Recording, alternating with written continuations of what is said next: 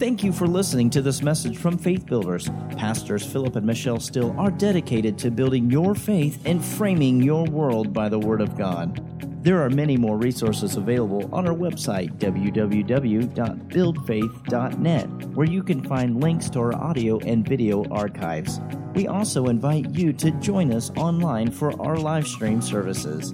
Remember to build your faith and frame your world by the Word of God. 1 John chapter 3 and verse 1 says, "Behold," and when we see the word behold, it is a word that is wanting to capture your attention, direct your attention, to consider and see what is about to follow this word. Behold, what manner of love the Father has bestowed upon us. What manner of love the Father has bestowed upon us. He wants us to consider this, to see. And in the Old Testament, we see phrases in, for instance, the book of Psalms, where the psalmist would say, "Magnify the Lord with me. Let us exalt his name together." Magnifying the Lord doesn't make God bigger, but it makes him more eminent and or more pronounced, more exalted in your perception, in my perception. If you take something and you put it under a microscope to magnify it, you put it under a magnifying glass to magnify it, it doesn't change the size of what you're looking at actually, but it changes how it looks to you. Yes, Lord. It causes you to see things you couldn't see if you were just looking at it with the natural eye. And so this is what the Scripture is compelling us to do, to look at the manner of love that the Father has bestowed upon us under a microscope, under a magnifying glass. Yes. And to see what we can't just see by a mere glance, just a casual look at the love of God, but to give our attention until it's magnified, to look at the aspects of the love that the Father has bestowed upon us until we see details that we can't see with the casual glance. Behold, consider, see what manner of love. The Wuest Bible says, the manner of love that is foreign to the human heart, or the natural heart, you might say. So we've got to look with spiritual eyes. We've got to see from the Word of God, because our natural senses cannot identify the love of God just on their own. It requires the revelation. It requires us looking through the Word, looking through the work completed by Jesus Christ, which is a demonstration of the love of God. It gives us a specific detail to look at as we are considering. It says that we should be called the sons of God. This is the manner of love that He has bestowed upon us, a love that has made us 100% His own children. Not specks of dust on the planet, not a worm crawling in the dust. He has made us His children. We are called the sons of God. Hallelujah. Heirs of God. Joint heirs with Jesus. Hallelujah. He wants us to look at this love that has made us His own children with a complete position and an inheritance. Hallelujah. And when we look at this love of God and we begin to examine it, it will help us to know how we are created. Amen. We are born of love. Amen. We are born of God. God is love. We are born of love. And for us to be able to love ourselves and to love others correctly, we first need to be able to recognize, identify the love by which we are born again. Amen. The love that has given us life. Hallelujah. Hallelujah. Psalm chapter 103 and verse 13. And I would like to ask if we'll just go to the Amplified on this, because in the King James, it uses a word that has changed in its original definition. Psalm 103, I'm going to have the Amplified on the screen for you. It says in verse 13, like as a father, just as a father loves his children. Now, do you see why I'm choosing the Amplified? Because the King James says pity. And we have a different definition for pity than the translators used in the translation of the King James Version. It has changed meanings. God doesn't feel sorry for you. Amen. He's not looking at you and saying, you poor pitiful thing, you. As the Lord loves. Just as a father loves his children, the Amplified says. This word, pity, that is used in the King James, love that is used here, in the original language it means to have compassion, yes. To love deeply, yes. To have mercy, to have tender affection. This love is something that goes beyond the natural way that we love our children. It is similar, but it is much greater. The love that God has for us is greater than any natural human father has ever had, yet that's the closest thing that we can use to identify the love. So take the natural love that a good father or mother has for their child and multiply it, and then multiply it again, and multiply it by the highest number you can find. Because the way that God loves us far surpasses any love we've ever experienced in the natural. Amen? But it is exampled or illustrated or visualized by looking at the parent's love for a child. Just as a father loves his children, so the Lord loves those who fear and worship him with all-filled respect and deepest reverence. Hallelujah. Thank you. Hallelujah. Thank you. The Young's Living Translation says, as a father has mercy on sons. The NIV says, as a father has compassion on his children. Hallelujah. So we see this aspect of the love that God has for us who worship him, who serve him, who have received Jesus as Lord and Savior of our life, and we're walking in that salvation. Amen? Amen. That's how the Lord loves us, as a father loves his children. And he thinks about us good things. Now, we have to allow the Word of God to convince us of this, because too many times people allow wrong perceptions to convince them how God thinks about them.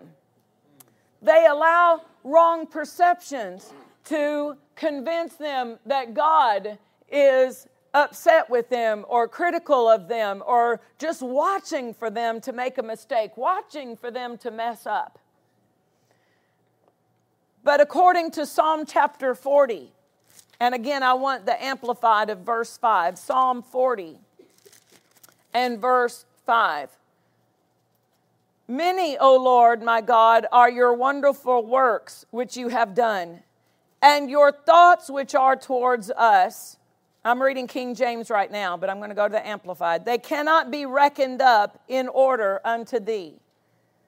The Amplified says, many, O Lord my God, are thy wonderful works which you have done, and your thoughts towards us, no one can compare with you.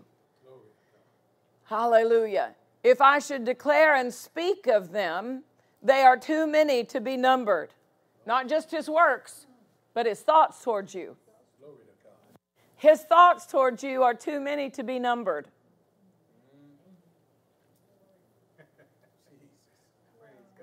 Anytime I fly into a city like Dallas or Los Angeles, you know, when you're flying into Los Angeles, it takes you 10 minutes of flying over suburbs, houses.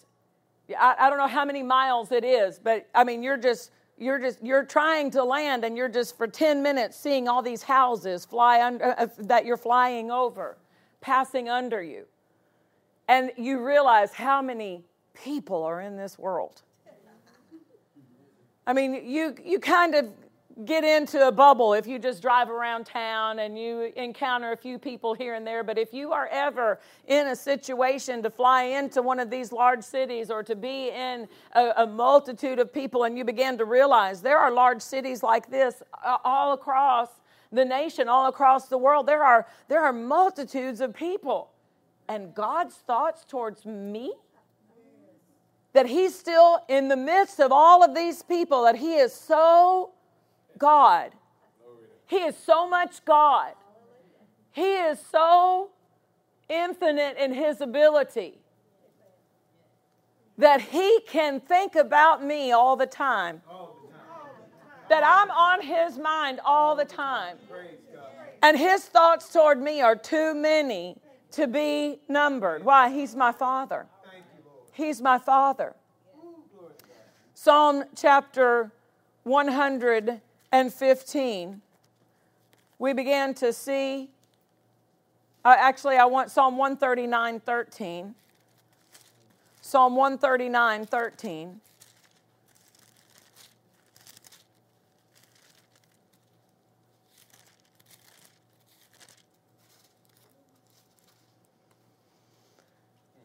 For you have possessed my reins. You have covered me in my mother's womb.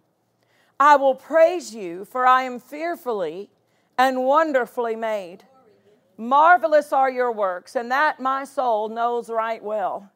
My substance was not hid from you when I was made in secret and curiously wrought in the lowest parts of the earth. Thine eyes did see my substance, yet being unperfect, and in your book all my members were written, hallelujah, which in continuance were fashioned, when as yet there was none of them.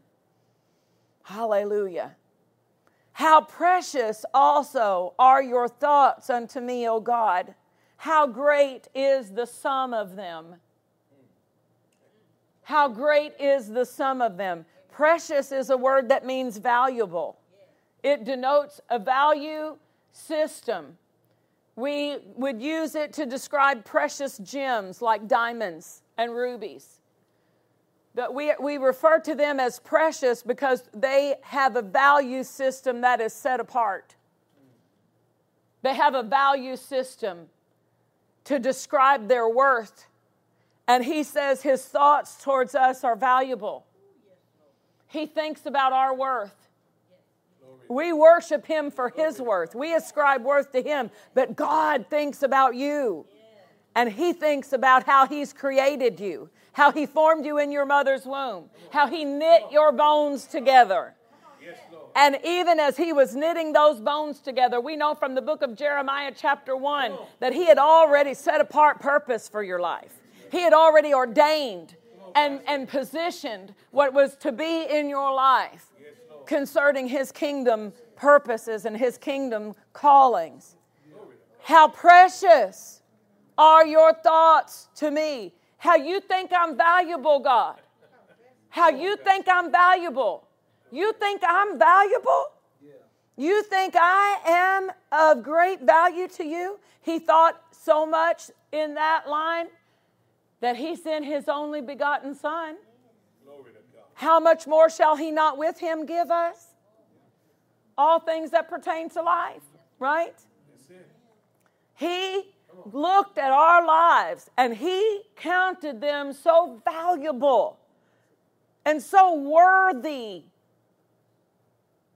that he, the only thing that could purchase our life, he was willing to give it. Glory to God. Thank you, Lord. The highest price. He didn't negotiate and try to bring the value, the price he had to pay down. Thank you, Lord. He didn't try to say, well, let me compromise and let me see if I can get this price lowered. No, whatever the price is, I'll pay it. The highest price, I'll pay that. Yes, why? Because they're worth it. Glory to God. Hallelujah. Hallelujah. How precious also are your thoughts unto me. How great is the sum of them. Hallelujah. Again, value and a multitude of thoughts. Because you're on his mind. Jeremiah 29 and verse 11.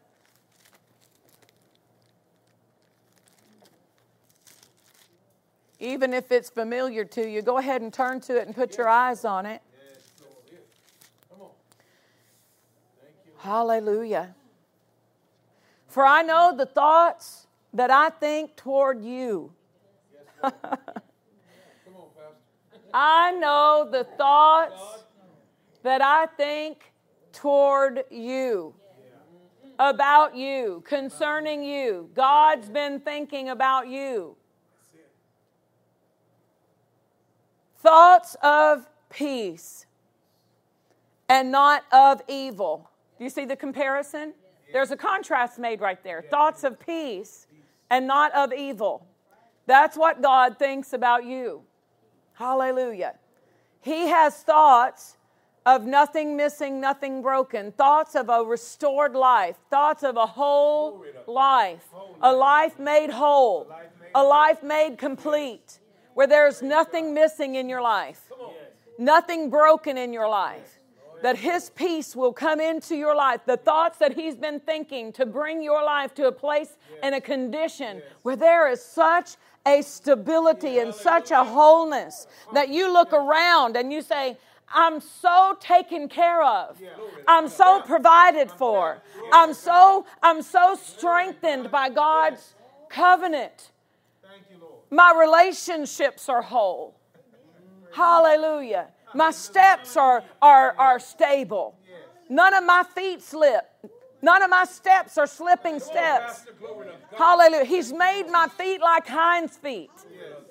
Hallelujah. So I can stand stable in whatever the situation may be. Hallelujah. Thoughts of peace. Thoughts of peace. That's why when we get in agreement with God, you know, the Bible says in Isaiah chapter 12 that he keeps in perfect peace whose mind is stayed on him. He can keep us in perfect peace because he's already thinking about how to bring us into perfect peace. And if we think about him, if we keep our mind stayed on him, and he's thinking about us, thoughts of peace, then we've got an unhindered flow of that restoration in our life. Hallelujah. He says these are thoughts of peace and not of evil. So if the enemy comes to you, or even a carnal thought, because sometimes it's not the devil, it's just the unrenewed mind. Sometimes it's just the unrenewed mind that thinks like you feel. You just got your feelings hooked up to your thinker, and you need to unplug it. Unplug your feelings from your thinker and plug your thinker into your spirit man. That born-again you that is led by the Lord. Then you'll be able to identify, that's not the right kind of thinking for me to have. That's not how God thinks about me. God's not mad at me today. God's not looking at me critically. Hallelujah. Now, this is important because if God doesn't look at us critically, we can't look at each other critically. Amen. Do you see why it's important for us to behold the manner of love the Father has bestowed upon us? Because for us to live out of this love, we're going to have to come in line with it. So we need to know how His love towards us operates. And His thoughts towards us are good. So our thoughts towards each other need to be good. We need to put a guard over our thinking, because if the enemy can get us critical of each other and criticizing in the way that our thought patterns work. I began to notice this some years ago. It has been, I want to say, over 8 or 9 years since Pastor Steele even watched the Sports Center. But years ago, he would just want to keep up with whatever the game stats were, and so he would click on over there. And sometimes when the headlines of the sports updates would quit, they would have a show that would come on, and it would be something about the horn. Can I get any help? Y'all don't watch it either. Good for you. Okay. Something around the horn or something like that. And these men who have not played football or basketball, and you can tell by their physical appearance, they've not been athletic in a while. Right? But they're criticizing every player who played every game that week.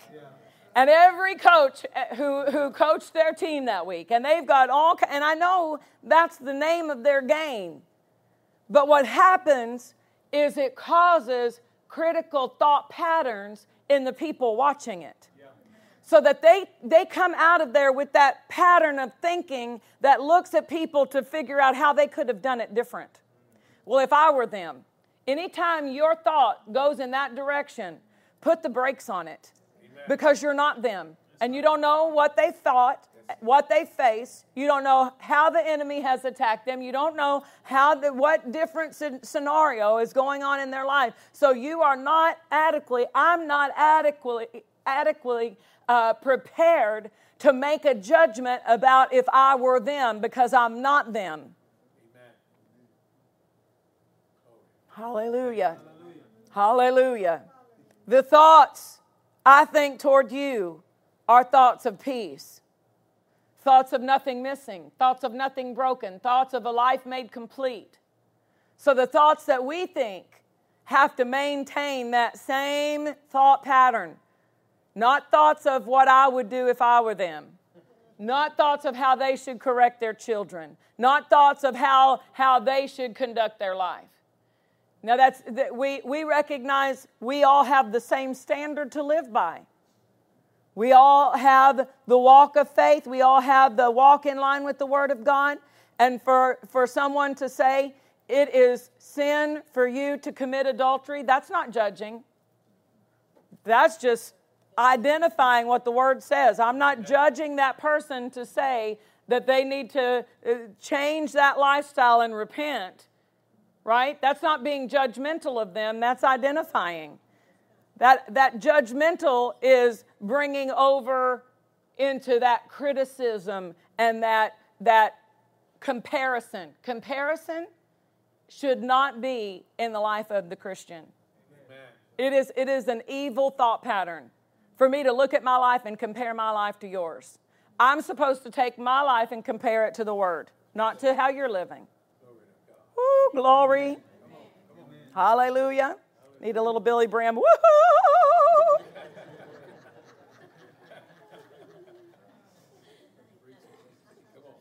The thoughts of peace and not of evil to give you. So God's thoughts bring something into our life. Amen.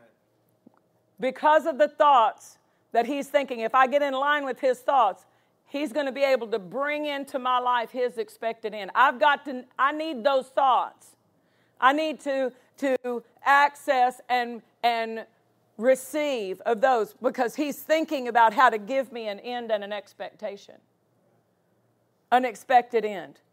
So God's always thinking about how to bring you to a place of fulfilling your destiny and fulfilling your life of the blessing. Thank you, Lord. Hallelujah. Hallelujah.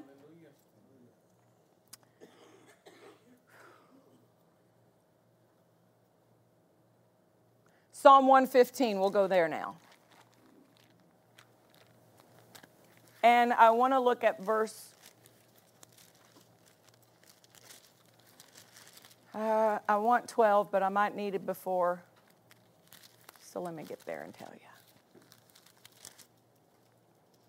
Hallelujah. Verse 12. The Lord has been mindful of us.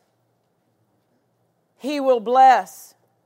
He will bless the house of Israel. He will bless the house of Aaron. He will bless them that fear the Lord, both small and great. The Lord shall increase you more and more, you and your children. So what is He mindful of? How to bless and increase you. Yes.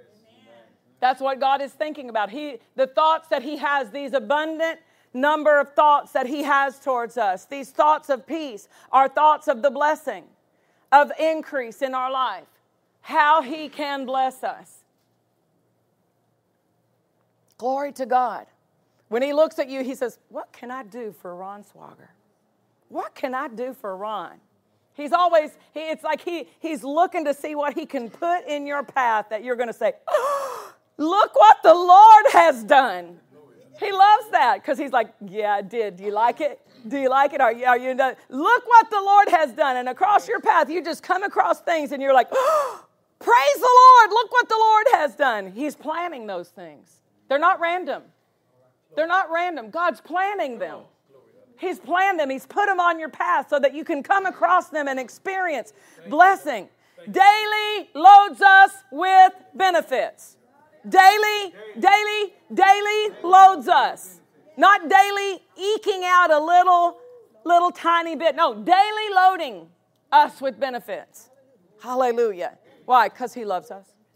Behold what manner of love the Father has. Praise God.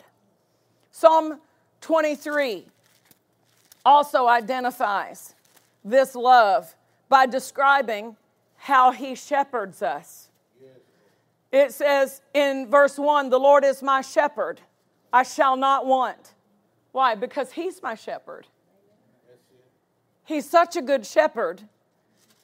Hallelujah. He's not just taking care of what I need.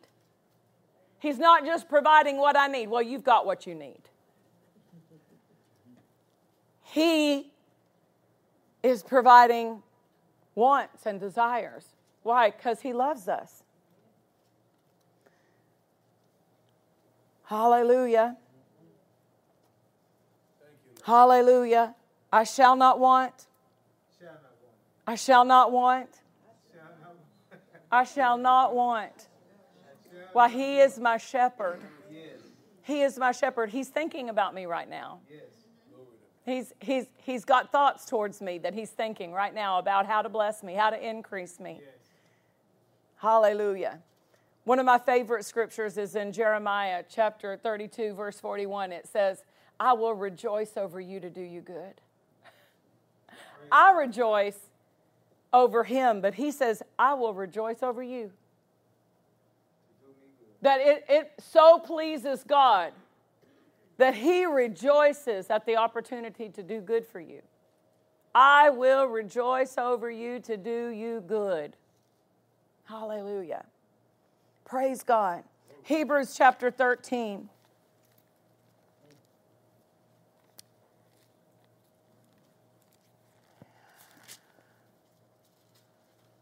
Hallelujah. Verse 5.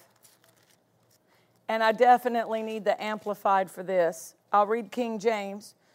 Let your conversation be without covetousness and be content with such things as you have, for He has said, I will never leave you nor forsake you. The Amplified says, let your character or moral disposition be free from the love of money, including greed, avarice, lust, and craving for earthly possessions, and be satisfied with your present circumstances and with what you have. So He's not telling you that you can't have a vision or that you can't have things that you would enjoy, but He's telling you not to make them your pursuit. Don't give them your affection. Don't set your affection on those things. You can enjoy those things. You can say, I would like to have that. But we don't set our affection on those things. Only God is the recipient of our affection. You know, one thing that Minister Keith Moore has taught over the years that has so helped me, he said, I quit using the word love for material possessions, because people often use the word love to describe such a variety of things that it loses the impact of the meaning of it, and it loses the sacred purpose of our love. What is the commandment? In John chapter 13, Jesus gave us the commandment, love God with all of our heart. That's sacred. Yeah. That's sacred. That's not something natural, and it's not something casual. But love in our society has become something so casual, with so many inappropriate definitions. Love is not a battlefield. Love is not a battlefield. Think about all the different crazy songs that we've heard over the years from the world that talk about love. Hello, I love you, won't you tell me your name? No. This is inappropriate in defining love. But it's just as inappropriate to set love, to take love that is such sacred in its expression and put it on chocolate cake or pizza or a vehicle or just fill in the blank. Whatever natural possession we could use the word love for. And it's a casual conversation in using it that way. It's something that we don't even realize that we're taking something that is sacred, that is, God is love. So for me to say I'm loving something that is natural, I'm not saying this is sin, but I'm saying it's confusing to your spirit. You will help your spiritual accuracy by using the appropriate determination if you say, I really enjoy chocolate cake. I really enjoy that vehicle, or I would really like that. But to say love, I want to keep love for the purpose that God has chosen. Love God, love people. Love God, love each other. That's the purpose of love. There is not any material thing that is adequate recipient of the love that God has put in my heart. Only God, and He should be first. And we can say, yes, I love God, I'm born again. That doesn't mean you're loving Him the best you can yet. I have found that as I practice loving God, I get better at it. Amen. As I purpose to say, God, I'm going to prefer you, because love prefers the other person, right? Amen. How often do we look and say, which is preferring God in this situation? Am I preferring God? Am I putting God first? I'm not talking about being religious, because that can be taken and put into a religious works category. I'm talking about with the heart.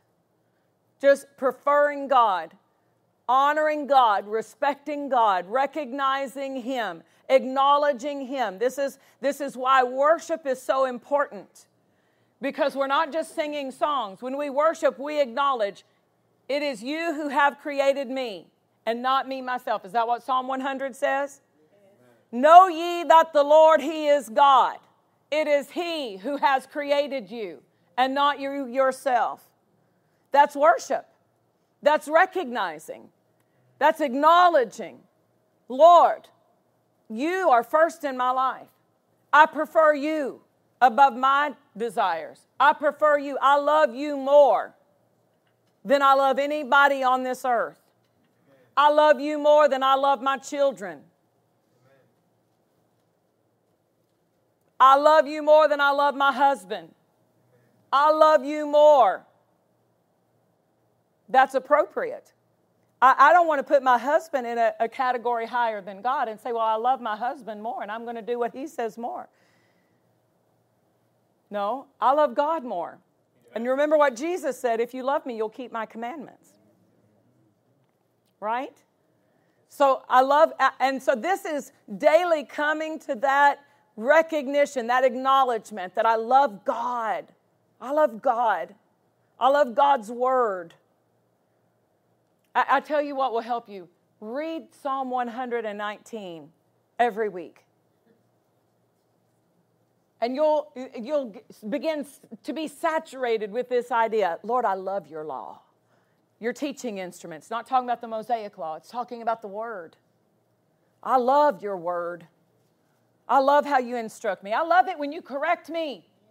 I love it when God corrects me. It doesn't always feel good, but the results are excellent. The results are worth all of the uncomfortableness of the moment. When I realize I've missed it and I need to repent over something and I come to him and I make it right, the results of being back in that fellowship and back on track and being even in a position more accurate than I was before. Hallelujah. Hallelujah. I want to read the Amplified here of verse 5. It says, continuing on here, for he, God, himself has said, I will not in any way fail you, nor give you up, nor leave you without support. I will not in any degree leave you helpless, nor forsake you, nor let you down, or relax my hold on you. Assuredly not. Now, I know we can think, well, that's just the Amplified. That's the tone and the words used in the original language. The Amplified has brought out what the original language, the emphasis that God put in this verse. I will not in any way fail you. Praise God. God, let's be convinced. Let's be convinced. God will not in any way fail me. Amen. You know, because the enemy wants to convince you otherwise. Yeah. He would love for you to put it back on God. Well, God didn't come through for me, and somehow God, no, God, let's move that all out of the way. There are things that have happened in my life that I don't understand. But I had to come to the determination, God didn't fail me. I may not know all the details of what went on. Other people's choices were involved. Other people had things to say about what happened. But God didn't fail me. Why? Because his word said he will not in any way fail me. Hallelujah. He will not leave me without support. He will not in any degree leave me helpless or forsake me or let me down or relax his hold on me. Hallelujah. Hallelujah. Praise God. Praise God. 1 Peter chapter 5.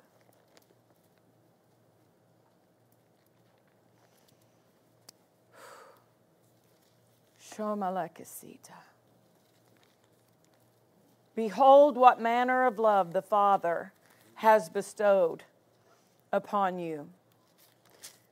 1 Peter 5, verse 7, casting all your care upon him because he cares for you. The Amplified says, he cares for you affectionately and cares about you watchfully. Hallelujah. We have in our English language the word care as a worry or a fret, also in this verse. Casting all your care, that's talking about casting all your worry, anxiety, those things that we consider carrying the cares. He says to cast all those, for he cares for you. Hallelujah. But he's not worried about you. He's not anxious about what's going on in your life. His thoughts are our peace. And His thoughts have a plan to give you an expected end. But if we're carrying the care, the anxiety, the worry, then we're not focused, because those are thoughts. Those are thoughts. Anxiety and worry come with thoughts and through thoughts. So we're not keeping our mind stayed on Him if we're worrying. If we keep our mind stayed on Him, Isaiah 12:3, He is able to keep us in perfect peace. And that's why we casting all the worry, casting all the anxiety, casting all that turbulence. We cast it. Why? Because He is of interest about our life. The word care means to be of interest, or it matters to Him. He's watching over. He is ministering to us of our need. Hallelujah. Protecting and providing. He will do that. But our part then is to cast this care upon Him. The word cast is a word that means to throw a heavy load, and it gives the idea of putting that heavy load on an animal that is designed to carry a load, like the donkeys or the mules that were specifically designed. You know, mules are not meant for riding. Horses are a good ride. Mules are not meant for riding. Their temperament is not built for it, and they are uncomfortable in their gait and even in sitting on them. It is not because they're not designed for the ride. They're designed sturdy to carry the heavy load. And He is saying, I'm the one that's designed to carry the responsibility of your life. Amen. I'm designed for it. Thank you, Lord. God is designed for it. You and I, we are not designed to carry the responsibility, the worry, the fretting. No, that's not our part. We let Him plan it out, our victories. You know, when God plans your calendar, He puts victory on every day. He doesn't stagger a few little failures in there and go, well, Friday's going to be failure day for you. You know, it's going to bring them down a notch or two. I think I need to humble them. Let me just put a few bad days in there, a few rough patches. No, God says, if you going to let me plan your calendar, V for victory, victory every day. I'm just going to stamp victory all across your calendar. Hallelujah. So if that's what He's planned for us, if we'll cooperate with His plan, that's what we're going to have. Yes. Amen? Amen? Praise God. Praise God. Casting all your care, heaving that heavy load onto Him so that you don't have a care. One day in the midst of building at Ramah, a visiting pastor was there, and Brother Hagin was driving them around the campus and showing the different buildings that were underway and in process of being constructed, and the parking lots and all of the different things that go on with that, and the Bible school. And this, as they were going around, this visiting pastor said to Brother Hagin, "You must be carrying a heavy load." Brother Hagin said, "I don't have a care. I don't have a care. This was all God's idea. It wasn't my idea anyway." Hallelujah. Amen. He had to practice. He had learned. If you read his book about casting the care, he had learned. Way back when he was still bedfast as a 17-year-old boy, waiting to die, and he got saved reading his grandmother's Methodist Bible. And he said, when he came across in Matthew chapter 6, "Take no thought for your life," he said, "I slammed my Bible shut and I said, Lord, that's impossible. Every day my heart stops. It stops beating in my chest. And when my heart stops beating in my chest, I reach back and I grab the bedpost of this twin bed so much that he had worn the varnish off the bedpost. He said, because I was trying to hang on to my life. I was trying to not die. And he said, Lord, how can you tell me, take no thought for my life when every day my heart stops beating? Sometimes I'll just be laying here in this bed that I'm confined to because I'm paralyzed, and I will just lose my sight because of the blood condition. Sometimes my vision will just go because my blood pressure will drop so much.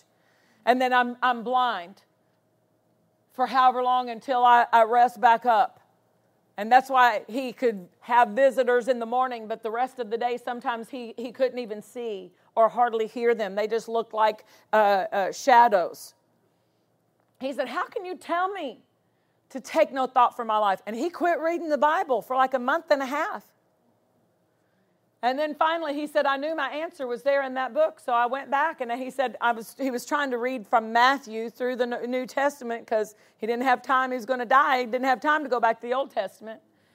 So he said, I picked it back up, opened it back up to Matthew. And I said to God, if you tell me that I have to submit to this, that I will take no thought for my life. He said, I don't know how, but I'm just going to cast the care of it upon you. I'm not going to worry about my life. And he said, after he had made that commitment, when his heart would stop beating in his chest, he would, by habit, start to reach back and grab those bedposts, and he would say, nope, I'm not worried about it. If I die, I know where I'm going. I'm going to go to heaven now, so I'm not going to worry about it. And he had to practice that until he quit reaching for the bedpost. Until when that would happen, he would move over into a place of peace about it. And I think it's interesting that God taught him that before he got to Mark 11. Because it would have been very difficult for him to operate the faith in Mark 11 and receive the healing from God if he was still burdened with the cares and dealing with the anxiety. Hallelujah. The life that God has for us, the thoughts that he's thinking about us, the purpose and the plan that he has ordained when he was still forming you in your mother's womb. They're connected to us yielding and walking in his peace. Amen? Hallelujah. Praise the Lord. Thank you, Lord. Hallelujah. Lord, we look at the love that you have for us. And Lord, I'm asking you to give us an emphasis and a priority in our own personal lives to make loving you of greater importance. Lord, I'm asking you, how can I love you more accurately? Would you ask that question today? Just think about that. Think about it. How can I love you, Lord, more accurately? We know that our obedience to his word is our greatest expression of love, which would bring us to the second commandment, which is love your neighbor as yourself. Jesus brought us a higher standard of that when he said, love the way I've loved you. Love the way I've loved you. Hallelujah. Hallelujah. Praise the Lord.